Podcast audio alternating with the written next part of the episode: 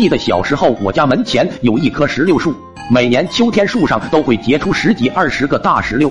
那时候我每天都很眼馋树上的大石榴，但奈何老爹太小气，每天只摘一个，然后还要和我对半分，所以我每天就只能吃到半个，根本不解馋。想要自己偷偷的摘，却发现自己太矮了，根本够不着。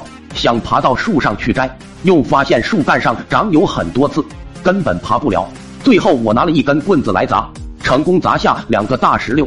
第一次吃石榴吃到过瘾，然后晚上老爹回到家里，将我堵在墙角揍得更过瘾，边揍我还边说道：“那树上有多少个石榴，我清楚的很，看你还敢不敢偷吃。”经过那次毒打后，我是再不敢偷摘石榴了。然而天有不测风云，有一次老爹摘石榴，一不小心摘下来两个，树下的我立马乐开了花，心想：难道今天是要一人吃一个？哈哈哈，太好了！然而老爹果然还是老爹，他竟然要把多摘下来的一个留到明天吃，真是没天理。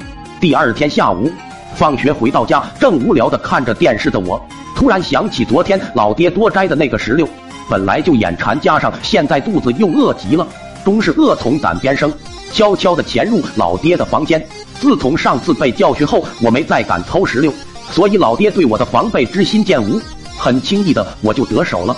回到电视机前，早已饥渴难耐的我，赶紧剥开石榴皮，一颗一颗的剥出来，慢慢的品尝。越是不够吃，我就越要吃久一点，就像吃雪糕。大夏天的，一根五毛钱的雪糕。我偏就能吃上半个小时，个把小时过后，只剩下小半个石榴了。这小半个石榴必须得给老爹留着，不然一会儿又得挨老爹揍。正将半个石榴拿回老爹房间时，突然听见窗外传来一阵谩骂声。我走过去一看，发现原来是老爹。只见老爹脸红脖子粗，像是刚和谁干了一架似的，骂骂咧咧的往家走来，看得我是心肝直颤。低头望向手里的小半个石榴，确实是小了点。连三分之一都不到，本想着只是偷偷把自己的那一半吃了，最多被老爹骂上几句。但现在老爹心情极差，如果知道我不仅偷吃，还只给他留了这么一点儿，很可能会当场就给我一个大嘴巴子。惨了惨了！我急得在屋里团团转，不知不觉间转到了老妈的房间，突然看到床上老妈的一串红色手串，那手串的颜色像极了石榴。一个绝妙的主意在我的小脑袋瓜里诞生了。我拿着那串手串回到自己房间，找到我吃过的那块石榴皮，将手串包在石榴皮里面。乍一看和没吃过的石榴还真像。等会儿老爹回来，我就主动上前迎接，然后说看见老爹回来了，自己这个好大儿主动把石榴拿出来，掰成两半，然后亲自奶给老爹止渴。至于为什么他那块这么小，自然是因为自己力气小。掌握不好分寸，想必老爹不至于为这事揍我。接着我再回到自己房间，假装吃了几分钟石榴，最后再趁没人的时候，悄悄的将手串放回去。就这样神不知鬼不觉的度过难关。哈哈哈哈！我可真是个机灵鬼。很快老爹走到了家门口，我依计行事。一开始事情的发展果然如我想的那般，只是令我万万没有想到的是，在我将小的那半石榴递给老爹后。